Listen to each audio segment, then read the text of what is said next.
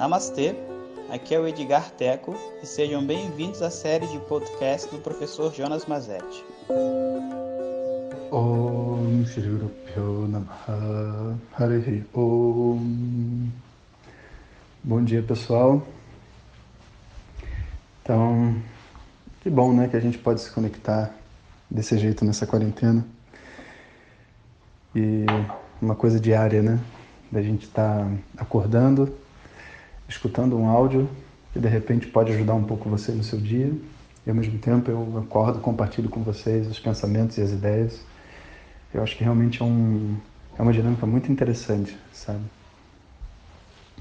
Eu estava filosofando hoje de manhã, né? Como que a gente decide o que a gente conta e o que a gente não conta para as pessoas, sabe?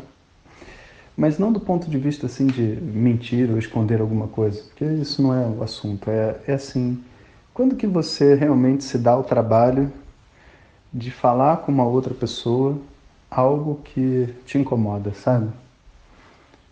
Porque tem pessoas que são assim reincidentes, né, em problemas, em, em comportamentos abusivos e às vezes a gente cansa, sabe? A gente cansa de tipo falar, olha, tá pisando no meu pé, sabe? E, e não que, é, tipo assim, a culpa é nossa, a gente desistiu, sabe? Não, não, a gente cansa e aí a gente faz o quê? Apaga essa pessoa do nosso hall de pessoas que a gente está interessado em, em se conectar. E faz todo sentido. Faz todo sentido porque, afinal de contas, essa pessoa está tendo um comportamento que a gente não quer para nós. Mas por outro lado, sabe, é, isso geralmente acontece, né, ou pode acontecer com pessoas também que são próximas e que a gente não quer se desconectar delas. E a gente não quer se conectar delas. Se a gente não fala nada, a gente fica estranho, né? Fica esperando o tempo passar, mas sabe uma coisa que eu vou contar para vocês? Internamente nunca passa. Você pode tirar isso da sua mente, você pode já não estar com aquela raiva que você teve naquele momento, mas o sentimento vai sempre existir ali dentro.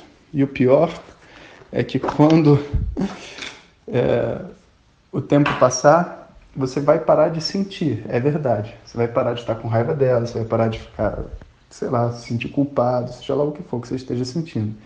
Mas esse sentimento existe no seu inconsciente e vai fazer você se comportar que nem um palhaço em vários momentos da sua vida. Né?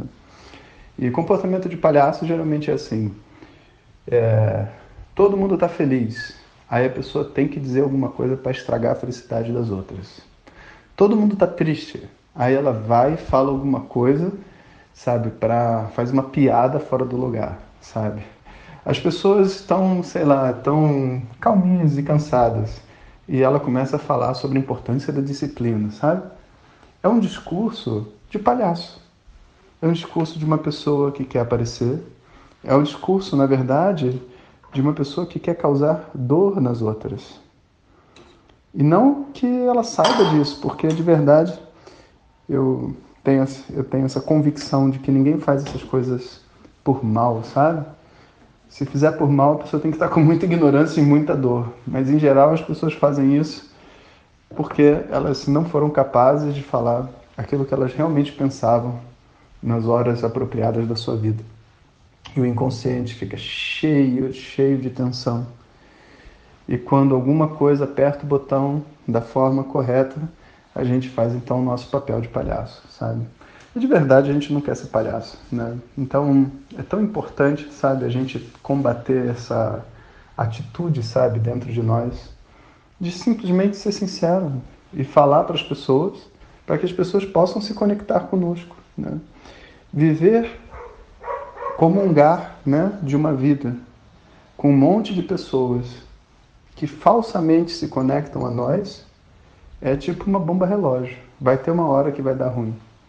Né? E nessa hora a gente vai falar, poxa, não sei como que eu casamento desgringolou, não sei por que eu fui mandado embora do trabalho, não sei porque meu amigo não me liga mais, hein? E, e vê, vê só, às vezes o problema não é nem ele, o problema não é nem com ele, é um problema congênito que você carrega a sua vida inteira, sabe? E pensando nisso, eu sempre acho que é bom falar. Eu sempre.